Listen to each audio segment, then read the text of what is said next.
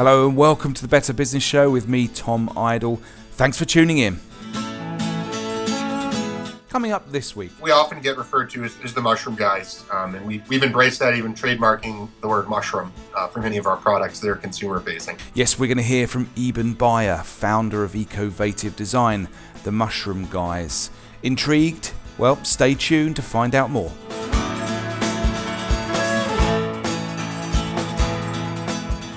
Yes, welcome back. This is episode six of the Better Business Show. Much appreciated your tuning in. Thank you. Thanks for being there. Thanks for coming back to us. And yeah, it's lovely to hear from so many of you each and every week telling me about your businesses uh, or just saying hello. Uh, and thanks for your messages and, and, for sharing news about each show. Um, we're building up quite a following, which is fantastic. And it's great that so many of you are really enjoying what we're doing. So thanks. Um, if you haven't done already, please subscribe via iTunes. Uh, and you won't miss an episode. We're going to hit your iTunes account every Monday morning. Um, we're also on SoundCloud, we're on Stitcher and Deezer and TuneIn. So, plenty of ways that you can find us uh, and enjoy the show. Of course, you can also listen to us via the website, uh, betterbusiness.show. Uh, so, do that if you so wish. Now, uh, many of you have asked the question um, and got in touch to see if we might be able to offer you a bit of a, a weekly digest of news every week. I think there's lots of lots of you have said, you know, your inboxes get full up throughout the working day, and you, you never really get to uh, to to really read everything and take everything on board during your busy working day. So it'd be great to have a kind of a, a segment of the show that you can kind of catch up on what's going on out there. So we're going to be try well we're going to try and do that for you really.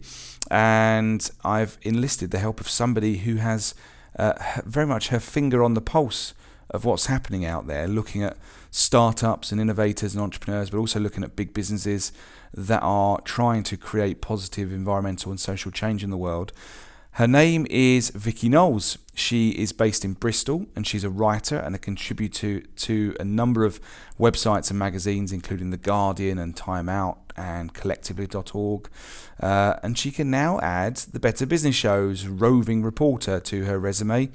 Let's find out what Vikki has found out for us this week.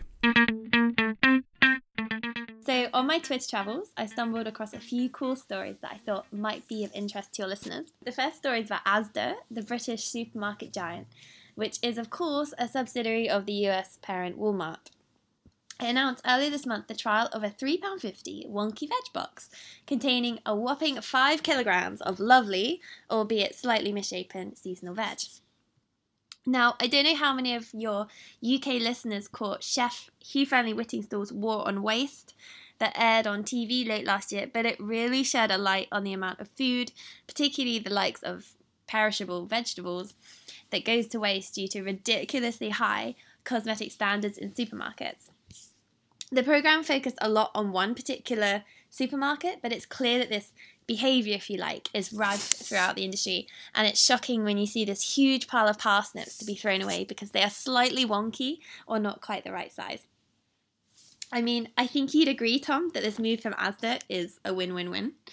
The supermarket and its suppliers are now able to get some dosh for perfectly edible food that would have otherwise been thrown away.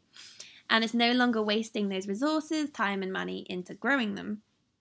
So, hopefully, it could make some headway to reducing the issue of food waste at large, especially by setting an example for other supermarkets that suggests this sort of scheme is popular with consumers.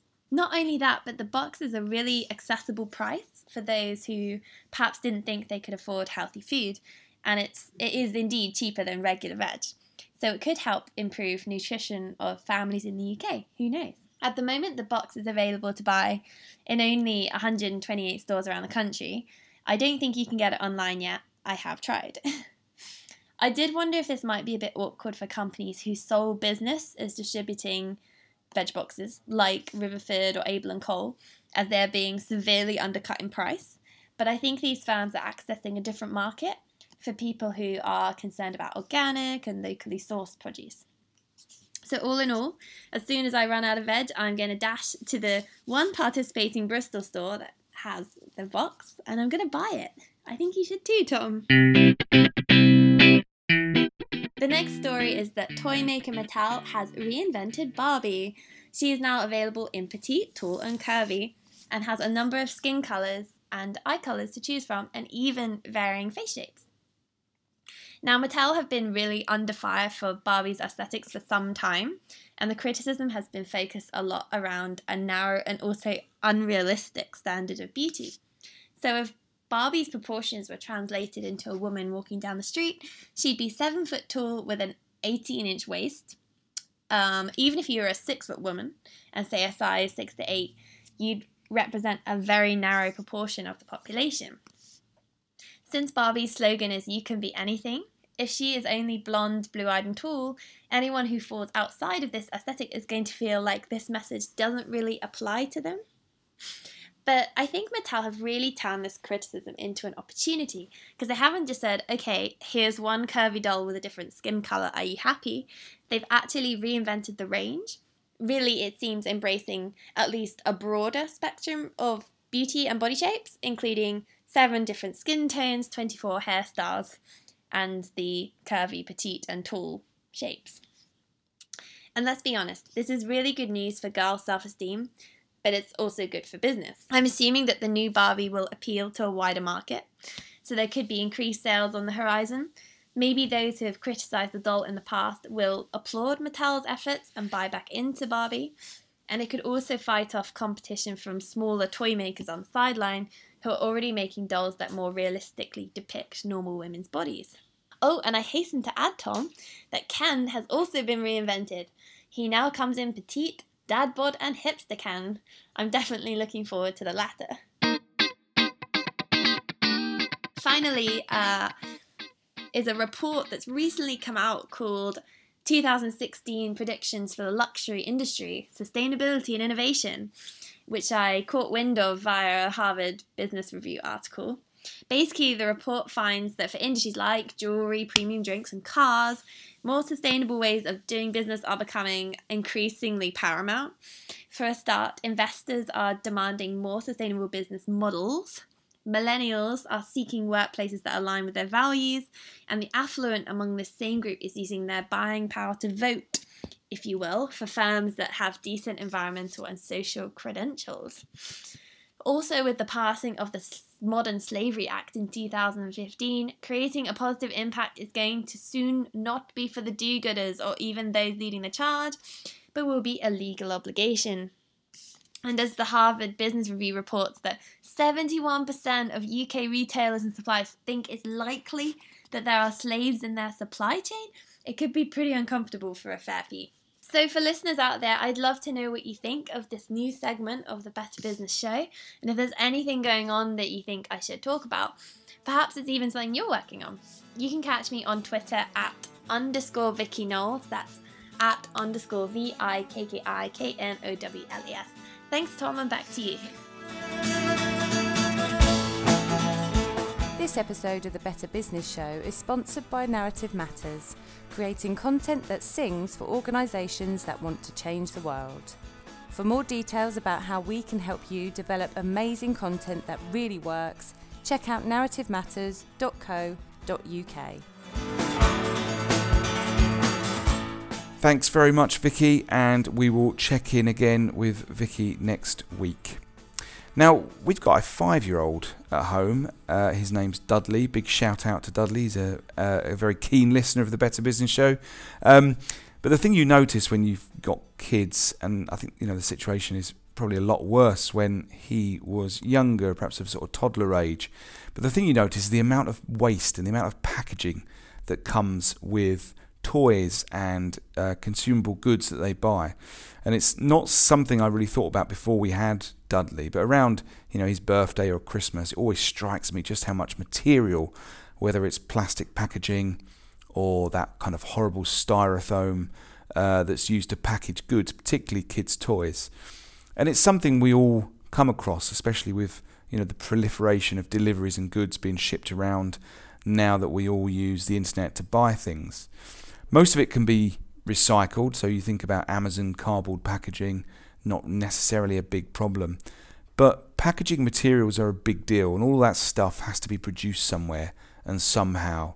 and it's big business. A report published last week says that the demand for protective packaging in America, so the stuff that is sh- is wrapped or stuffed around our products, is set to grow by almost 5% a year to create a $6.8 billion industry by 2019. And that's largely thanks to internet shopping. It's, you know, a necessity, but it's clearly something that needs to be tackled. But it's not straightforward. We talked a bit about the circular economy uh, during episode three of the Better Business Show when we had Renato from Dutch Awareness with us. And this subject of the circular economy, where unlike our existing linear economy, where companies make things and then consumers kind of use them and throw them away, uh, circularity means that we keep resources in use for as long as possible, extracting the maximum value from them while they're being used, and then recovering and regenerating products and materials at the end of their usable life. And it's a subject that comes up again this time around. And there's been a fair amount of contention and debate about the concept of applying circular economy principles uh, to to packaging. And I think the fashion right now, particularly in the kind of the fast moving consumer goods uh, sector, is for a reduction of packaging, uh, which is a good thing. You know, it's about lightweighting the packaging, making it as thin as possible.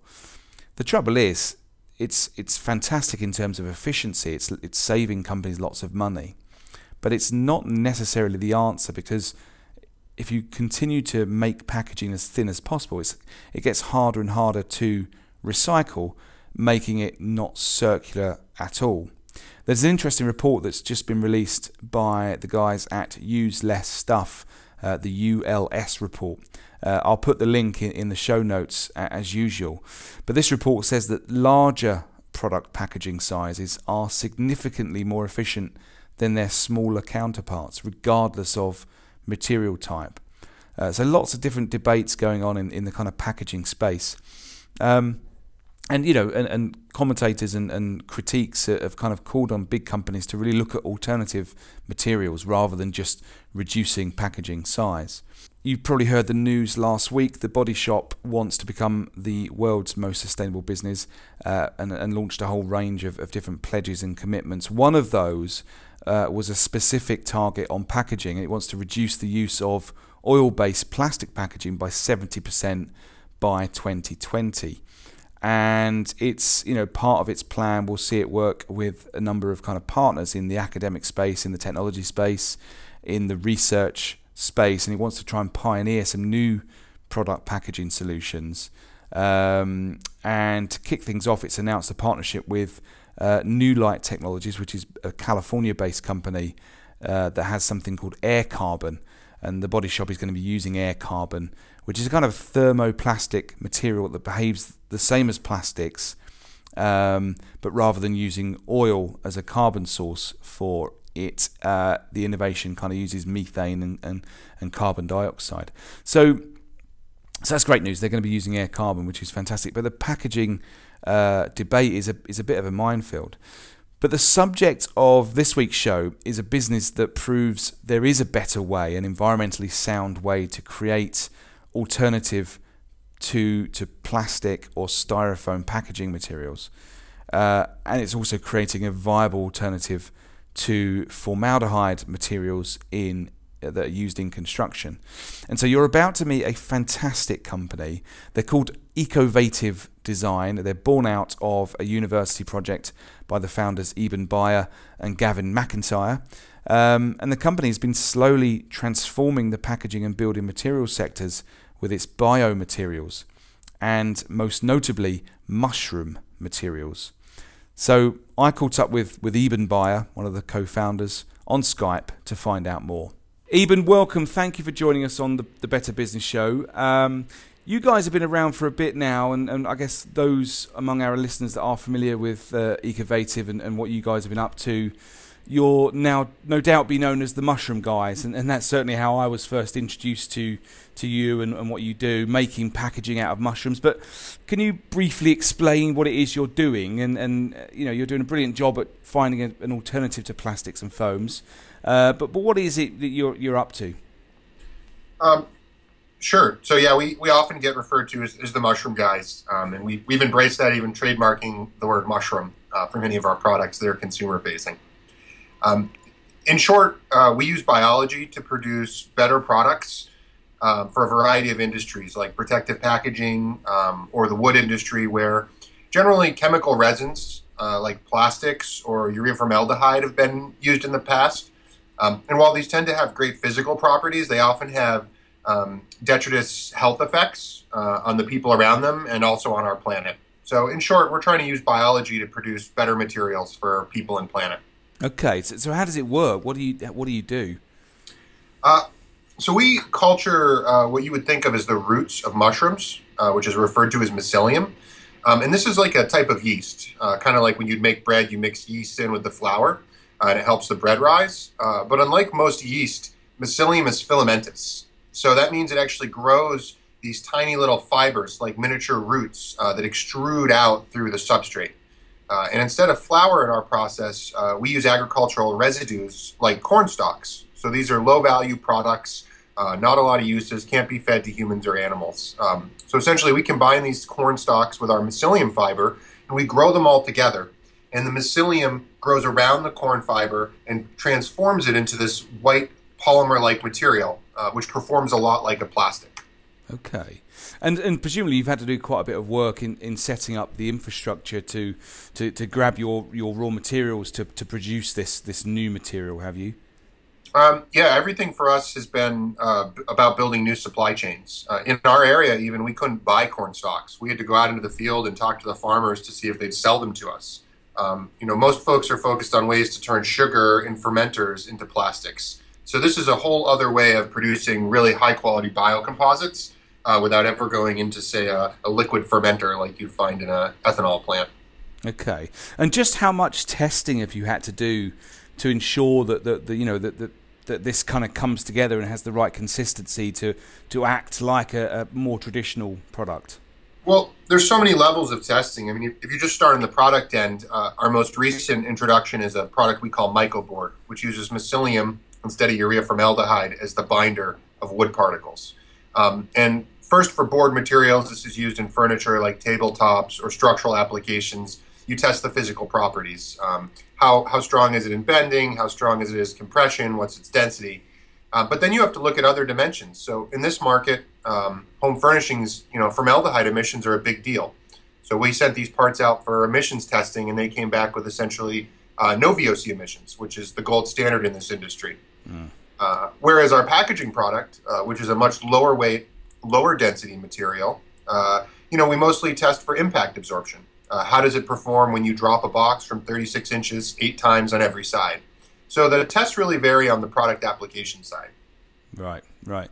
And and so all manufacturing is, is done where you are, just outside New York, or Yes, we have we have two sites uh, in upstate New York. Uh, one is focused as our pilot plant and also produces all the raw material, which we use in our various lines, uh, both the molding lines and the compression lines. Uh, it also produces the raw material, the dehydrated material we sell on our website. If folks want to try this at home, uh, those are our GIY kits. Uh, and then we have a sister plant across the Hudson River uh, in Troy, New York, where our larger engineered wood presses run, as well as our packaging molding line. Okay, and I, I, you know, obviously numerous applications for the mushroom material. Um, what's the ultimate intention here? What's the ambition? Is it you know to wipe out entire supply chains of, of plastics and foams? Uh, that's certainly uh, an ambition of ours. Um, I would say phase one of our, our work is building a world leading biomaterials platform um, and really going after products uh, like urea formaldehyde and expanded polystyrene uh, that are either toxic to people's health and the houses they're in uh, or really bad for the planet's environment. And leveraging biology to produce materials that perform and cost competitively but don't have these really uh, negative environmental or health consequences. So, are, um, you, are you are you referencing the kind of the impact in the use phase, or or in the kind of production side of things?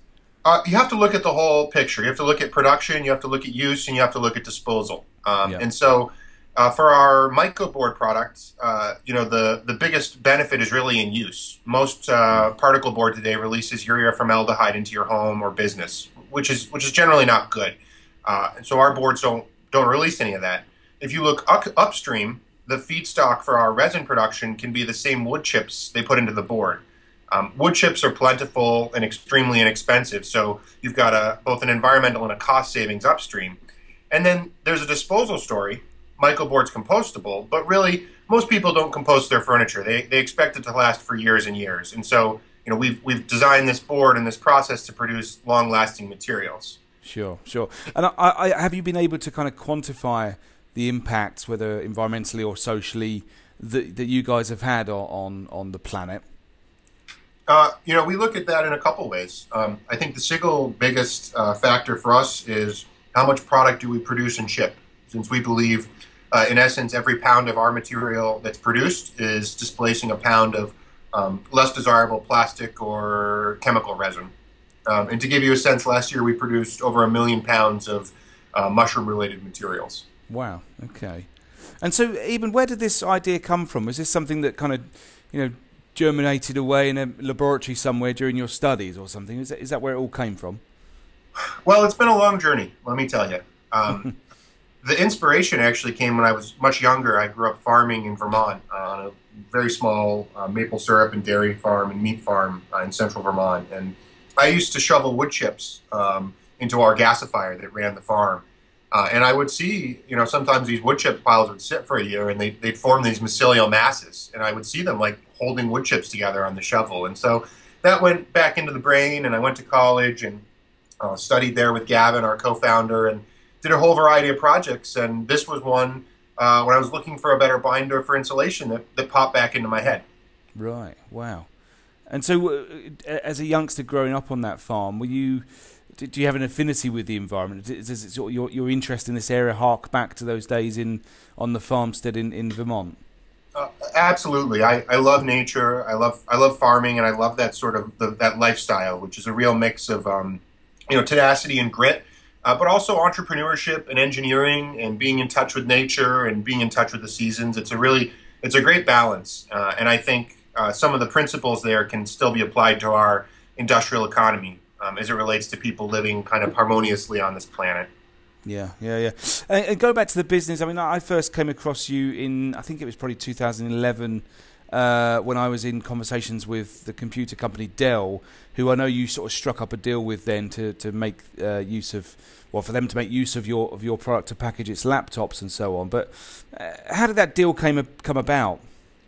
Uh, so they uh, Dell is very forward looking. So their sustainability folks um, actually reached out to us, someone in their packaging group, uh, okay. uh, which is run by Oliver Campbell, who's a very, um, I would say, visionary leader in this space. And they reached out just as we were really commercializing the product. You know, somewhere between making these things in the lab and on a pilot line. Um, and we, you know, they were one of our crucial launch partners, and we're still very happily producing uh, lots of mycofoam for them uh, this year and into next year. And so, is that has that partnership kind of increased in, in value for you guys? Uh, it has. Uh, they've been a good customer. We started shipping uh, very small quantities when we did that announcement uh, on their server line, and we've continued to expand uh, out uh, along their server lines, doing most of their heavy heavy equipment right. that's made in North America. Okay, and obviously, you know, striking up a deal with a, a, company like Dell would, would help matters. But has it been a kind of a hard sell? Is there still a job to do to convince buyers that, well, particularly for materials like plyboard or, or fiberboard used in construction, that that that mushroom materials will, you know, a stand up to the job and and, and b won't create problems in the future? You still find that you're you're having to do a, a hard sell in convincing. Um, I would say ultimately it depends on the customer's perspective. Uh, you know, every mm. sale is, is won or lost on price and performance. And then the third dimension we tend to bring to these customers uh, is either a sustainability value in the form of packaging, which is around disposability, yeah. um, or for interior furniture applications, something that's really green and healthy. Uh, and I would say uh, between the two product lines, um, folks are more responsive on Mycoboard because mm-hmm. people tend to care more about human health than the environment, if I'm perfectly frank. Right. Um, whereas in packaging, uh, even though folks really love the product offering and typically we get into that price performance value proposition space, no one really buys a product for packaging. So that inherently is a, is a, is a harder sale, and it takes usually bigger companies like Dell that have some vision uh, to really move the needle. Right, right. And and you mentioned earlier your your GIY. I love this idea of allowing customers to kind of try out the process of of creating their own mushroom materials. Um, what was your thinking behind that? Behind you know behind allowing customers to get their hands on on this? Well, it's really about addressing attention. Um, you know, we've created an entirely new field of material science and biotechnology, right, which is at the intersection of mycelium and material science. Um, and we've patented that heavily. Uh, we've patented in the US, we've patented in almost every country in Europe. And we need to do that because a key part of our scaling strategy is to license this technology to others. Um, with that said, we really didn't like that it was preventing or perceived to be preventing um, independent inventors, designers, students, and other folks from doing this because we want to have a rich ecosystem of mycelium uh, related products created. Um, so this GIY kit is a way to kind of walk down the middle of that and provide folks with our same raw material from our factory, mm-hmm. same stuff we use in our molding lines. It's been dehydrated, so you can ship it through the mail. And we have designers creating all sorts of wonderful products that we would never even consider doing, uh, like the mushroom, which is a really nice high-end lampshade. Brilliant. And so, do you think any of those ideas might well come back to you to then kind of commercialize in some way? We sure hope so. Uh, the kind of thought with the GIY kit is if it's a small niche market um, and a designer or an inventor wants to do something, they can just buy the raw material and they can go to town and do it. Um, yeah. If they reach a certain level of scale where they need, you know, mass production, um, we're happy to mass produce produce it and either co-brand it or let them brand it themselves. Sure, sure. And it's it's interesting when you, you mentioned the fact that you know the the, the process is heavily patented. Because uh, I remember at the time when, when you announced the partnership with, with Dell, and I remember thinking, well, why isn't Dell just doing this themselves? Well, that's exactly right. You have to be very careful about that. Hmm. Sure. Uh, and is that because it's it's just a it's a complex process? Um, the reason we were able to patent it is because it's it's truly novel, and you know the risk in industry, and this is um, what's happened now in the plastics industry is that most of these things aren't, aren't patented, and so you know folks will go not to the inventor, but maybe the lowest cost producer, which is a is a natural trend for any industry and should happen in this industry too. Um, but to reach initial scale, folks have to make real investments, and having patent protection helps your investors know uh, you've got a better chance of fully recouping and returning their capital. Yeah, yeah, yeah. And so, so what's next for you guys? Is it more applications for the mycelium, or, or are there other kind of biomaterials on your radar? What, what's what's next? Uh, there's two kind of themes uh, on the platform side. You know, I mentioned uh, we basically use bi- biology as it exists, this natural organism, to produce you know better materials uh, with a sustainability dimension. Um, as we're going forward now, we've been at this for about seven years. We've built up great plants and infrastructure and products um, we're starting to layer in some synthetic biology. Um, so actually breeding and engineering these organisms to have new properties. Um, and as it relates to our product uh, portfolio, we're really focused on the architecture and design community. Um, if you think of chemicals, it's all about eliminating urea formaldehyde, which is a real carcinogenic chemical. And if you think about products, it's furniture, it's beautiful chair backs, uh, it's insulation for buildings, it's acoustical tiles, uh, and those sorts of more durable items. Sure. And so and so what's the what's the sort of strategy? Is it about finding a problem that needs solving? Or is it about finding really cool solutions and then kind of, you know, finding ways that well, problems that it might deal with? Oh, it, it's absolutely about solving a problem. I mean, we're in the we're making MycoBoard today because our packaging customers, um, four or five years ago, when they were buying packaging as furniture companies like Steelcase, started asking us if we could come up with a replacement for particle board or medium density fiber board they saw it as a really big issue. And they, we kept saying, we're not sure, we're not as dense, but they kept asking us. And that's why we originally started studying this market, realized there was a tremendous chemical issue here, a tremendous economic opportunity to use biology to make the resin instead of chemistry, um, and a great product opportunity because customers want to have a healthy product. So we're definitely solving a problem there. And, and we always try to go into industries where we, we bring a real value in terms of uh, solving a pain point. Great. I, I, love it. I love what you're doing with it, Eben. Uh, how can our listeners find out more about Ecovative? Uh, you can follow us on Twitter at, at Ecovative. Uh, check out our website, ecovativedesign.com. And if you're so inclined, uh, pick up a GIY kit and see what you can grow. Brilliant. Well, thank you. Thank you for telling us all about your business. I love that, you know, such natural processes uh, can be applied to kind of traditionally completely unnatural processes of, of packaging up and, and, and, developing new products and services. So it's, it's brilliant. Love what you're doing, Eben. Uh, good luck with it, and, and thanks for taking the time to be a part of the Better Business Show. Uh, thanks so much, Tom. Eben Bayer there, CEO and co-founder of Ecovative.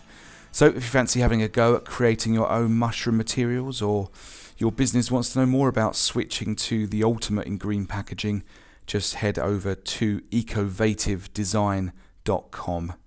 As ever, we have show notes online accompanying this podcast, uh, where you'll find some pics of Eben and the team at Ecovative. Um, just go to betterbusiness.show. We're very keen to know of other great organisations out there that are really shaking things up and creating positive change in the world. So if there's an organisation you've come across that deserves to be featured here on the show, please let us know. Just send me an email, tomidle at narrativematters.co.uk. Maybe it's your business you want to feature, so please just do get in touch. In the meantime, as I said earlier, you can find us on iTunes, so please you, you can subscribe there. Uh, we're also available on SoundCloud and Stitcher and Deezer and a whole bunch of other places. So please find us. And if you like what you're hearing, tell your friends, tell your colleagues, tell your family, encourage them to subscribe also. Um, you can follow me on Twitter at Tom Idle, where you'll find updates on the show throughout the week. Uh, but once again, thanks for tuning in. We'll be back again next Monday. So until then, goodbye.